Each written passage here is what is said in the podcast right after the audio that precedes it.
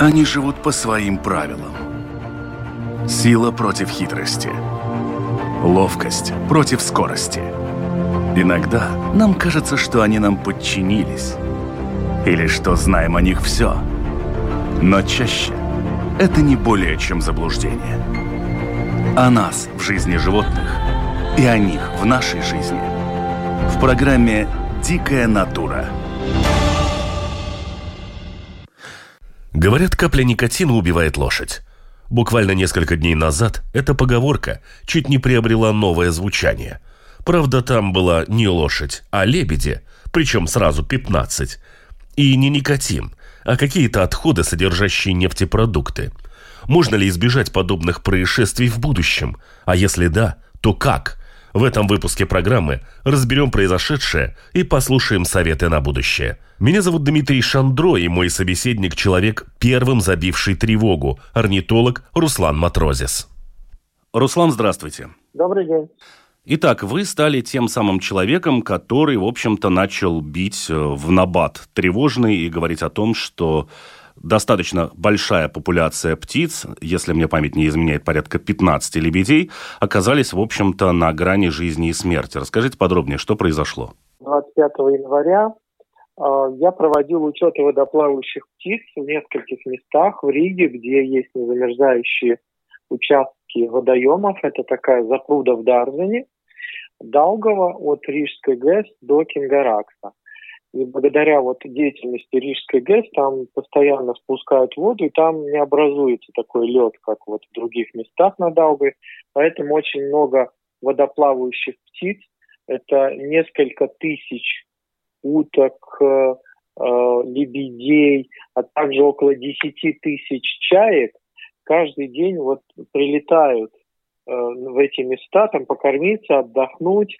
Часть из них там проводит как бы ночное время, поэтому эти очень важные места для птиц орнитологи довольно-таки часто посещают, ну и проводят учеты, просто наблюдают за ситуацией. И как раз вот э, во время таких учетов обратили внимание, что вот э, сначала в Дарзинской запруде три лебедя такими нетипичными пятнами на оперении, э, ну, что соответствует вот такому загрязнению. То есть они попали под такую маслянистую пленку, которая, скорее всего, где-то плавала или плавает э, на воде, и вот это оперение было загрязнено. Соответственно, уже осмотрев лебедей в другом месте, вот в Кингараксе на Даугаве, там констатировал уже 12 птиц и с такими более серьезными повреждениями оперения. То есть там некоторые были такие на 50% черные, скажем. Поэтому вот э, была как бы такая ситуация очень нестандартная, потому что ну, вот такие случаи бывают довольно-таки редко. Иногда бывает ну, по одному лебедю или по утке где-то, вот когда особенно нет льда, на Даугаве там попадает, может, из моторных лодок небольшое количество каких-то, или это, скажем, дизельное какое-то вещество, или это какое-то масло. А вот э, таких случаев, когда много птиц одновременно, в данном случае это 15 или даже больше, это было такое вот очень нетипично. И непонятно пока вот где произошла утечка, то есть, скорее всего, эти птицы где-то вот на местах, наверное, ночевки э, получили вот это загрязнение, но так как часть из них ночует и в Дарденской запруде, и на Даугаве, то есть, ну, конкретного места пока не обнаружили но э, факт такой, что вот если сравнить, допустим, с другими водоплавающими, ни на чайках, ни на утках таких похожих э, следов загрязнения не было визуально видно. Поэтому возможно, что лебеди где-то скапливаются на Даугаве, там возле э, Румбулы, возле острова Долос, там на таких островках ночуют, и, возможно, там это пятно как-то прошло. Утки, они остаются и в Кингарасе, и в Даржинях, Э, на ночевку, вот пока непонятно. Но э, сам факт, что такое большое количество лебедей получило такое загрязнение, ну, указывает на то, что все-таки эта пленка была большая, но пока вот точного места не найдено, где это могло бы произойти. Вы упомянули два места и две, скажем так, группы лебедей, которые были испачканы вот этими жирными нефтепродуктами. Это какая-то одна, скажем так, компания лебедей, которая куда-то путешествует вместе, или это разные группы, которые каким-то образом в разных местах могли перемазаться? Ну, скажем так, вот э, в Кингараксе там такое очень популярное место подкормки водоплавающих птиц, в частности лебедей. И туда летают, ну, утром улетают, вечером прилетают или частично там остаются на ночевку. Ну, основная часть вот зимующих в Риге лебедей. Сейчас это примерно 80 птиц. И, ну, скажем, около 20 постоянно держатся вот в Дарвинской заплыве, а остальные около 60, они летают туда-сюда. И вот, э, ну, просто, если мы сравним дарвинских лебедей, там было только три. То есть, скорее всего, это где-то или на Даугаве, или вот в Кенгараксе уже на Даугаве. Где-то там было загрязнение, потому что в Дарвинской запруде остальные лебеди чистые. И э, в данном случае, я думаю, ну, не столь даже важно. Если вот это пятно где-то было, то на Даугаве постоянно идет течение, то есть его, скорее всего, уже унесло. То есть, а там дальше лед. Э, открытая вода от Рижской ГЭС примерно 5 километров до конца острова Долос, а дальше вот почти весь участок, э, начиная вот от Румбул и уже до центра Риги, там все-таки лед, ну, в середине там есть открытая часть, но лебеди держатся в основном только возле берега. Поэтому, если это пятно где-то на Даугаве появилось, то есть она просто ушло куда-то под лед. Но вот в том самом месте, где были обнаружены вот эти перепачкавшиеся лебеди, там никаких следов загрязнения в воде не обнаружено. Я почему спрашиваю? Потому что, как вы сами говорите, там, в общем-то, зимуют и подкармливаются и другие водоплавающие птицы, те же утки, те же чайки. И они, в общем-то, конечно, меньше, чем лебедь, но я не думаю, что заслуживают, наверное, меньшего внимания к своему здоровью, как единица живая и природная. Ну, мы смотрели специально, очень хорошо это было бы видно на чайках, потому что чайки находятся на льду, и в воде. То есть вот когда чайки загрязнены, это очень хорошо видно, потому что они такие, ну, светлые птицы, или белые, или такие просто светло-коричневые. А кряквы, они более коричневые, но все равно вот визуально и даже по видео, ну, никаких таких явных следов загрязнения не было. Единственное, что вот от этих загрязненных лебедей, они когда чистятся, вот такие капельки вот этого масла падают, и под, тогда на воде видны вот такие вот, ну, как бы пленка такая вот синего цвета условно. То есть вот, ну, какая-то часть кряк, наверное, вот получила вот такое небольшое загрязнение, но, но так критически там не было птиц, которые там вот чистились бы сидели, скажем, или там загрязнено было там большая часть перины. Насколько я понимаю, само место, где вот этот был источник мощного загрязнения, не обнаружено, и по словам специальных служб, которые должны заниматься очисткой территории от подобного рода загрязнений, они их не ищут. И, наверное, вот здесь э, стоит э, обратиться к нашим слушателям и подсказать, если вы встретили где-то вот какое-то пятно, а вопрос, опять же, какого размера пятно может считаться опасным для птиц, и э, куда нужно тогда сообщить, чтобы к нему приехали, и все-таки это все расчистили, потому что одних лебедей здесь нашли, допустим, а другие могли также измазаться и улететь еще куда-то, и вот их судьба будет не столь радужной. Ну, в данном случае, если мы говорим о лебедях, они все-таки зимой очень мало мигрируют, они стараются вот находиться вот на тех территориях, где есть открытая вода, и только при очень сильных морозах там какая-то часть э, мигрирует уже дальше на юго-запад, в Литву, в Польшу. Так что вот те лебеди, которые сейчас в Риге, они в основном будут уже здесь до весны. Но э, по поводу вот этих пятен, ну, я думаю, если пятно визуально видно, но все-таки лучше сообщить об этом, потому что, возможно, это только часть того пятна, что уже где-то там плавает по воде, и в любом случае эта информация будет полезна, если там действительно дальше обнаружится какое-то загрязнение, потому что, допустим, вот в случае Кингаракса это очень легко э, ну, как бы установить, возможно, вот территорию, потому что, э, с одной стороны, там Рижская ГЭС, и с нее течет вода, то есть в сторону устья. То есть если загрязнение в Кингараксе, оно где-то было вот в пределах от Рижской ГЭС до Кингаракса. То есть там оно не появится со стороны моря, скажем. И э, были вот раньше тоже случаи, когда появлялись такие пятна на Даугаве. Но так как там довольно-таки мощное течение, и ГЭС почти каждый день пускает воду, то есть опять движет вот эту всю э, поверхность, то есть там иногда замерзает, потом опять вот движением этот лед раскалывается, его там уже дальше где-то в районе Румбула выкидывает уже на, на другой лед. Так что вот это загрязнение, оно как бы очень локальное в пределах нескольких километров. Но вот был случай в 2011 году тоже вот в Дарзинской запруде, когда при учете я увидел, что по каналу ну, плывут такие э, несколько э, пластмассовых канистр от масла. И потом вот просмотрев лебедей, тоже там было видно, что несколько особей имели вот это загрязнение, которое вот так по поверхности шло. Ну, в том случае просто кто-то скинул в воду вот какие-то там э, э, остатки, возможно, масла или какие-то вот канистры от, от машинного масла, и вот это была причина загрязнения. В данном случае ну, точно не установлено, но, скорее всего, это какая-то вот человеческая, не знаю, вот кто-то выкидывал, ну, условно, мусор, вот, и попало это в воду. Но, возможно, человек не понимает, что вот такая ситуация может быть, что это часть, конечно, вот этих веществ оседает на дно, но часть все равно плывет по поверхности и вот может покалечить очень много птиц. Если она попадает, скажем, плотную стаю, то, скорее всего, птицы сразу так не среагируют. Если на Даугаве там две тысячи чаек плавает, и вот такая вот небольшая даже пленочка через них пройдет, то это может быть сотни птиц. Вот таким загрязнением для многих из них оно будет довольно-таки негативно.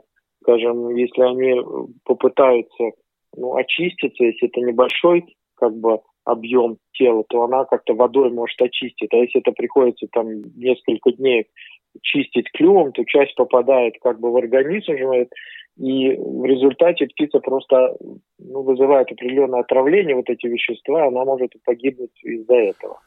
Вы, конечно, орнитолог, и вас больше интересует то, что происходит на поверхности воды, но здесь я не смогу не отметить, что та часть, которая осядет на дно, отправит в мир иной не меньшее количество рыб. Там даже не рыб, скажем, там отправит э, в мир иной вот сам биотоп. Если мы возьмем вот так э, дно водоема, то есть вот если есть какое-то загрязнение, то какие-то тяжелые металлы опускаются на дно. И значит, что они э, ну, накрывают вот какой-то поверхность, на котором растут водоросли, на определенное время, это могут быть даже десятилетия, смотря какой объем вот этих продуктов, там просто возникает мертвая зона. Соответственно, там не могут ни, э, ни рыбы жить, ни птицам есть чем питаться. И э, ну, вот такие вот мертвые зоны, это, ну, если, скажем, там не сразу умирают, то это делает для многих животных и растений вот это место просто ну, такой выжженной землей.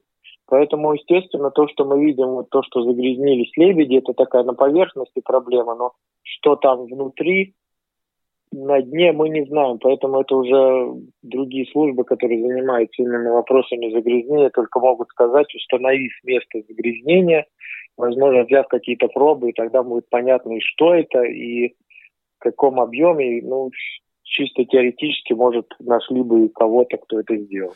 Здесь я бы тоже хотел заострить внимание людей вот на каком моменте. Э, понятно, что в наших краях такого не случалось, но тем не менее периодически в новостях возникают какие-то сообщения с дикими кадрами страдающей природы из-за техногенных катастроф, связанных либо с авариями на нефтеносных танкерах, либо на каких-то нефтеперерабатывающих предприятиях, когда природа практически на много километров оказывается залитой нефтью, именно такой смоленистой, густой жидкостью, из-за чего там гибнут и рыбы, и прибрежные птицы, и прибрежные животные.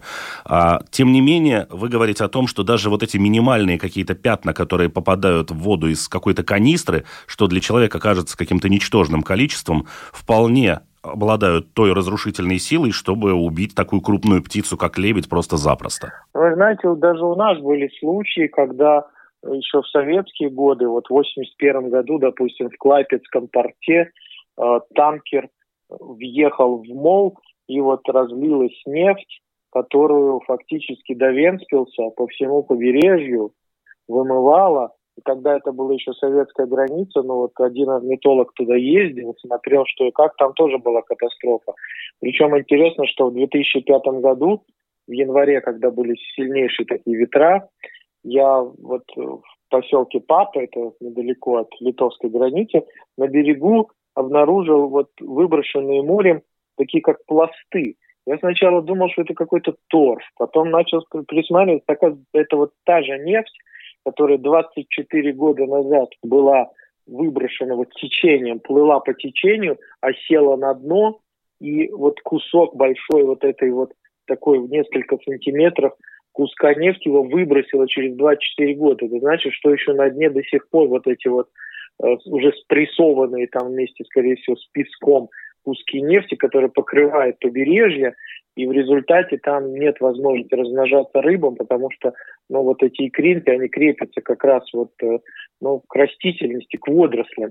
Я помню еще в те годы тогда специально их теологи делали такие искусственные как бы рифы, то есть брали старые шины, скрепляли цепями и топили в тех местах, чтобы просто вот это одно из таких важных мест размножения рыб, чтобы там было место, чтобы эти икринки не засыпало вот песком, чтобы им было где прикрепиться, пока вот не вылупятся эти мальки.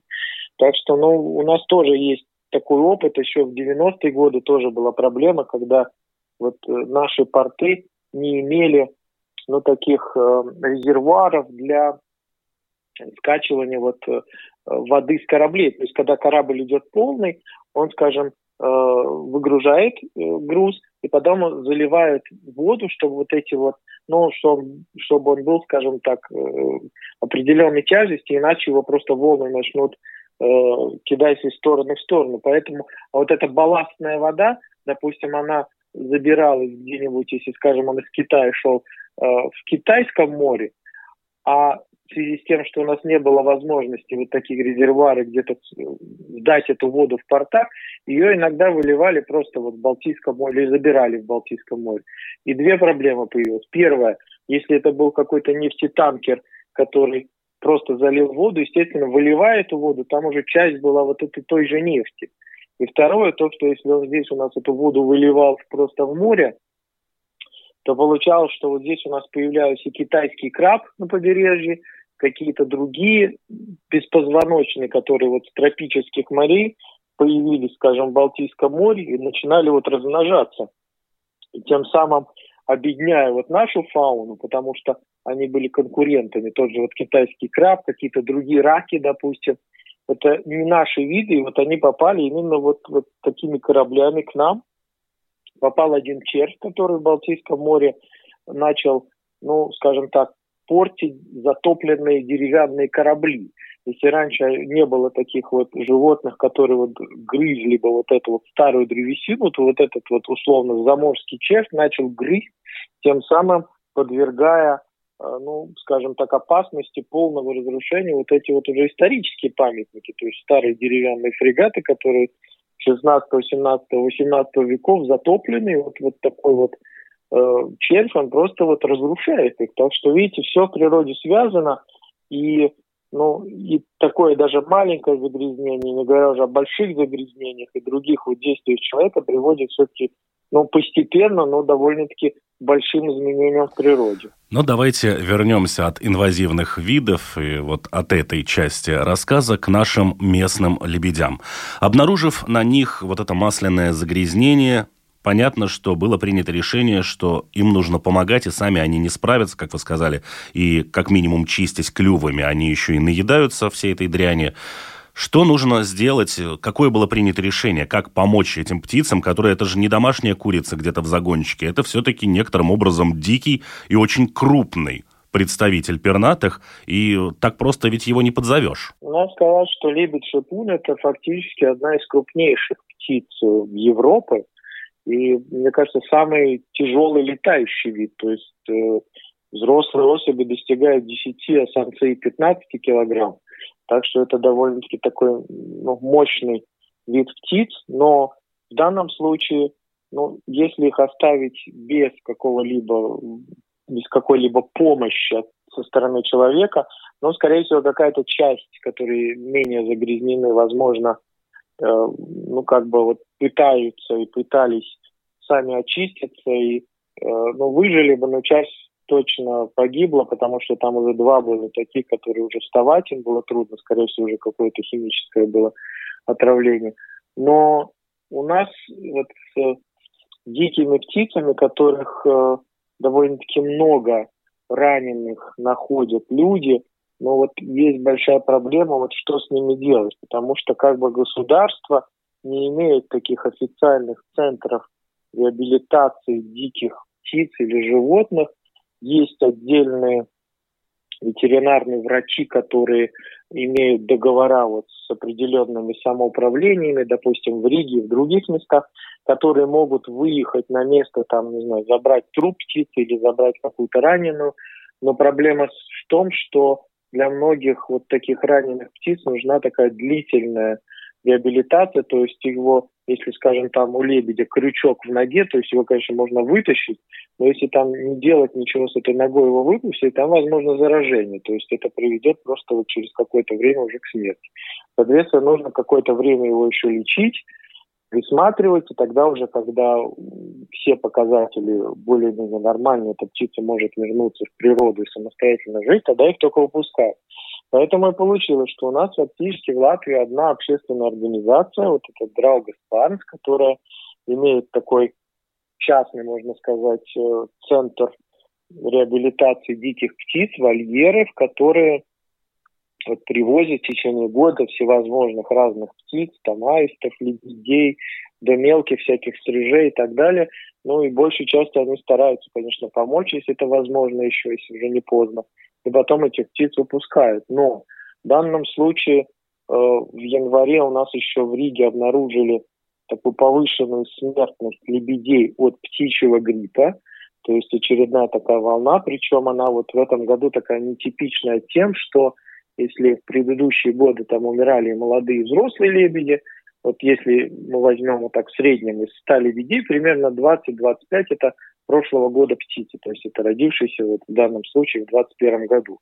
Это самая такая вот, э, ну, трудная для зимовки группа в том смысле, что это первая зима для них, и в большинстве случаев они уже самостоятельно живут, потому что лебеди в основном осенью уже так покидают молодые семьи, и э, ну, многие из них, конечно, вот первую зиму просто не переживают. В данном случае птичий грипп еще сработал именно вот на эту э, группу молодняка. И вот если в середине декабря было э, 22 молодых птицы, то сейчас осталось только 3.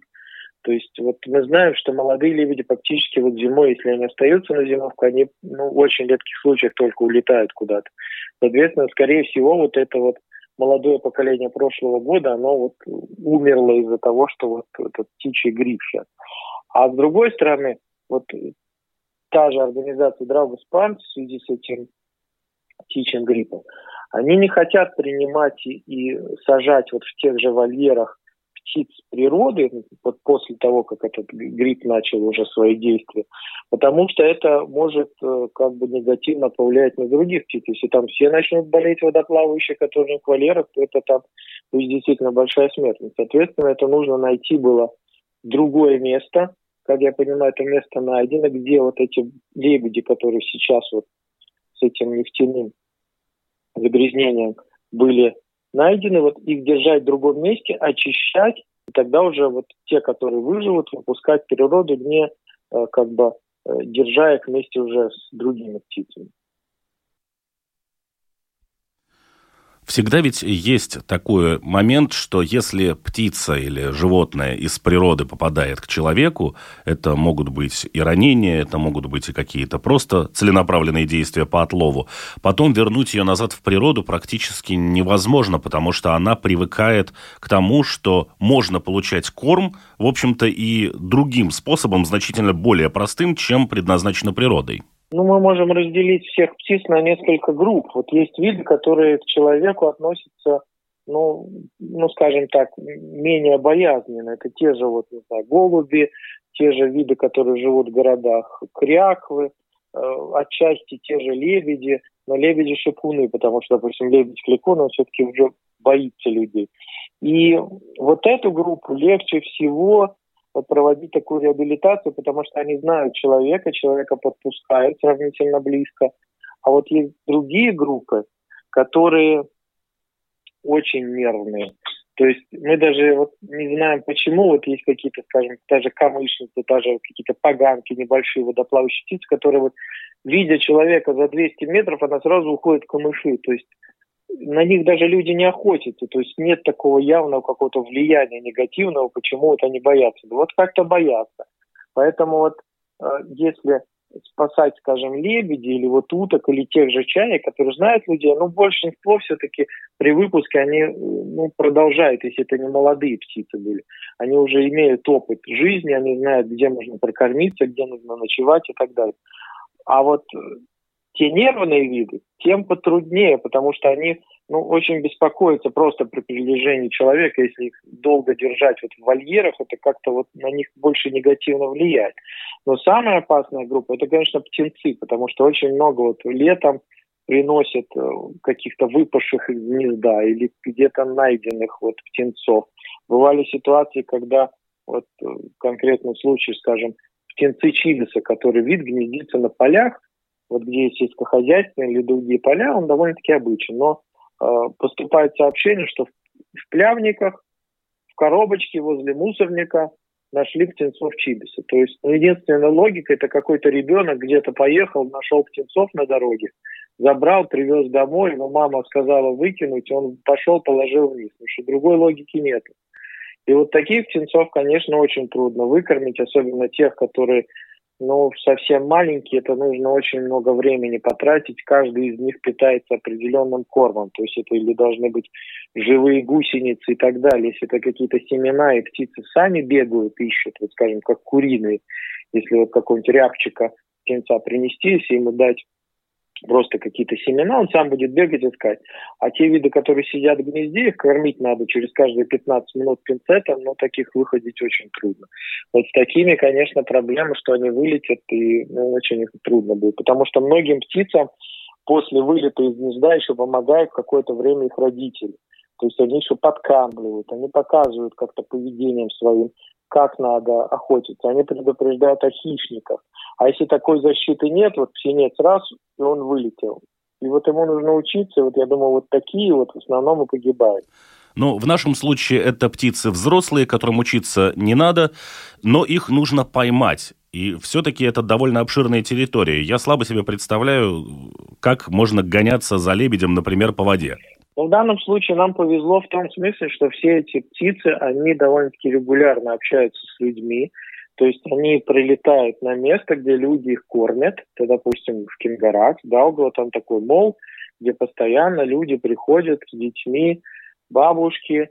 Э, в каждой вот есть группа бабушек, которые приходят регулярно, и каждая там несколько раз в день подкармливает. Это у них такое э, как бы и времяпровождение, и помощь, и приятные эмоции, и это также позитивно тем же лебедям и уткам. Поэтому вот эти лебеди, которые там были, они в основном уже приручены, так как э, мы имеем опыт ловли лебедей, вот более 30 лет уже э, отлавливая кольцо и лебедей, то ну, отловить вот этих э, загрязнений в данном случае было сравнительно легко, потому что э, ну, подлавливалось по несколько особей, то есть там подъезжала машина, куда вот этих лебедей несли, упаковывали, увозили. То есть вот за несколько часов мы поймали 13 лебедей, ну, уже было темно в конце, еще, возможно, несколько оставалось таким ну, менее опасным загрязнением, то есть какие-то небольшие участки тела. Но если бы это были действительно вот лебеди, скажем, которые ну, более дикий, который не подпускает человека там на ближе, чем на 20-50 метров, то ну, тех поймать невозможно было, потому что ну, они бы просто улетели, и, ну, или уже могли поймать бы только тех, которые уже ну, еле дышат, скажем, которые уже не могут сопротивляться. Поэтому вот в данном случае вот этим условно рижским лебедям повезло, что человек их не только подкармливает, но и в такие вот критические моменты может им помочь. Но это вы говорите о тех лебедях, которые были в Кенгараксе. Но вы же упоминали еще одно место, где тоже было несколько загрязненных лебедей. А что с теми? С теми какие-то попытались проводить манипуляции или их уже оставили, в общем-то, на совести людей и на волю природы? Получается так, что вот э, утром при учете вот в этой Дарзинской запруде там было три лебедя. Один из них был с кольцом. Примерно 14 птиц сейчас вот окольцованных из этих. Э, вчера было учтено около 70 лебедей. И э, вот э, когда мы уже приехали ловить вечером во второй половине дня в Кингаракс, то один вот этот с кольцом, который он уже был там. Я думаю, что вот эти два остальных, которые были без колец, тоже прилетели в Кингаракс, и мы их поймали там все. Потому что, э, ну, там уже сегодня съездят, посмотрят коллеги, если остались ли там какие-то лебеди, но если бы пришлось ловить вот в Дарзине, там очень трудно поймать. Там фактически в одном месте только лебеди выходят, на воде мы его не поймали бы. Так что будем надеяться, что мы поймали вот всех, и они уже перелетели просто в Кингаракс, где их всех и поймали. Ну, вы орнитолог, и увидев лебедей, вы поняли, что с ними что-то не так. Если я человек далекий от этого, я не знаю, бабушка, которая ходит кормить их хлебушком, как определить, что птица оказалась либо вот в каком-то таком загрязнении, либо с ней что-то не в порядке? Ну, по загрязнению там довольно-таки хорошо видно, просто нужно обращать внимание. Вот, скажем, тот же оператор телевидения, который там приезжал поснимать, он сначала не понял, которые из них загрязнены, потому что, ну, как бы, я думаю, более невнимательно. Там э, лебедь взрослый, он должен быть такой снежно-белый, то есть полностью белый. Никакие вот пятна там на нем не должны быть. А уже молодые птицы, которые вот э, вылупились в прошлом году, они такие коричневые, такие пестро-коричневые с белым. И ну, просто обратить внимание на взрослых птиц, ну, там видно явно вот это загрязнение. Конечно, большинство людей, э, ну, наверное, это не поняли бы, потому что ну, люди не так внимательны, и, ну, возможно, там иногда бывает, что лебедь там кормится где-то вот рядом с землей, и вот на белом оперении на какое-то время там какие-то вот пятна такие темные образуются. Но лебеди регулярно чистятся, и видно, что он, допустим, вот тот же грязный, он через какой-то там пару часов он становится белым. То есть вот такой вот просто земля или какие-то такие немаслянистые вещества, они легко вот с этого белого оперения счищаются или водой, или он сам клювом это счищает. А вот эти маслянистые, они фактически ну, не проедают перья, но такими вот кусками вот эти перья потом слипаются, и видно, что ну, что-то там не в порядке. Причем, когда лебедь вот стоит на воде, вот капает вот эта вода, фактически у лебедя 25 тысяч перьев. Это очень много. И они его защищают от холода и от всего остального. А когда вот эта поверхность загрязненная, то она не работает как такой утеплитель. То есть сейчас, если было бы минус 20, то часть из них просто погибла, потому что ночью холодно было бы им. А сейчас только минус несколько градусов, поэтому это не так влияет на людей. Но они все равно пытаются чистить уже автоматом. То есть это им нужно, потому что они чувствуют какой-то дискомфорт, но не получается. Вот если лебедь там пытается как-то водой масло смыть, ну чуть-чуть какая-то часть, э, конечно, капает на воду, там видны были такие синие пленочки, но он не может это вычистить вот, вот полностью. То есть это должна произойти линька перьев, то есть вот э, каждый год там постепенно выпадают сначала там э, перья с шеи, по одному, по два условно, то есть, ну, вот так он сменяется. Потом идет уже крылья и так далее. То есть, фактически, вот они бы были с этими участками загрязнения еще там несколько месяцев, если бы до этого не отравились бы. Поэтому э, в данном случае просто обращать внимание на тех же кряк, если видно, что она, ну, такие вот, которые загрязнены, видно, вот сидит на берегу, там чистится, то что-то нетипично. То есть то же самое вот лебеди, которые просто имеют какие-то другие болезни, то видно, что если остальные такие плавают вместе, скажем, как-то там условно дерутся за эту вот подкормку и так далее. А вот если кто-то там лежит на берегу, так голову под крыло, то есть, ну, уже нету сил, то есть видно, что ну, что-то не в порядке. То есть, ну, обычно, если они спят, человек подходит, то этот лебедь просто уходит в воду.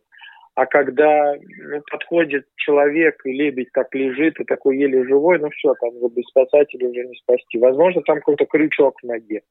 Или какой-то вот иногда бывает, что он как-то крючок или сам вытаскивает, или он отваливается, начинает там заражение какой-то вот, скажем, ноги. То есть вот для лебедя ноги это очень важны, потому что чтобы взлететь, вот в отличие, скажем, от чайки, от утки, которая может взлететь как вертолет наверх с одного места, лебедю нужно такой, чтобы пробежать или по воде, или по льду 10-15 метров, чтобы он мог вот эту вот свою массу тела разогнать и взлететь. А если у него одна нога не работает, все, он уже не может взлететь. То есть он будет вот там, в лучшем случае, если это вода, он еще там где-то может плавать, но если это, скажем, лед или вот какой-то, вот как Кенгаракси, небольшой участок воды, все, он там будет сидеть до последнего. Потому что он просто не может взлететь. Вот таким лебедям нужна тогда уже помощь, и надо уже думать, что с ними делать. Часть из них можно вылечить, часть из них просто очень старые. Вот есть вот среди тех, которые вот сейчас э, были отправлены на реабилитацию, четыре с кольцами. То есть мы знаем точный возраст этих птиц. В некоторых случаях точно, в некоторых примерно, потому что если она как молодая кольцуется, то мы знаем точно, если уже как взрослая, ей может уже 20 лет. Мы не знаем, там не определить после третьего года. И вот один лебедь, там 20-летний, 20 уже практически с половиной лет ему, и, ну, возможно, что какие-то вот такие условно умирающие лебеди, возможно, они просто очень старые, у них там куча проблем с здоровьем, которых уже, ну, скорее всего, так не спасти. Он будет, если человек его возьмет, просто доживать свой век вот в таком центре реабилитации, а уже в природу не сможет, скорее всего, прожить. Ну и в завершении эта ситуация, она уже свершилась, здесь время назад не вернуть, но для того, чтобы сделать некий задел на будущее, чтобы люди либо правильно подключались, либо не делали каких-то ненужных вещей и откровенно глупых, я думаю, что есть смысл тогда подытожить несколькими моментами. Первое, как вы сказали, количество вот этой химии бытовой, это не как в песне «Капля в море». Этой капли вполне хватает, чтобы нанести достаточно серьезный урон природе и в водоеме, и на берегах водоема. Ну да, мы видим, конечно, только небольшое количество. Если так присмотреться и обращать внимание по тому же берегу Даугавы, там ну, время от времени какие-то э, участки, скажем, загрязнены, и иногда вот я видел вот несколько лет назад там даже какие-то вот эти боны, так называемые, поставили, огородили участок побережья, но вот та нефть, условно, которая была вылита возле Южного моста, она там на берегу осталась, то есть ее не собрали и не увезли для какой-то утилизации. Ее просто огородили, это несколько месяцев стояло, и как-то вот она сама там покрылась, не знаю, новым слоем уже песка и так далее.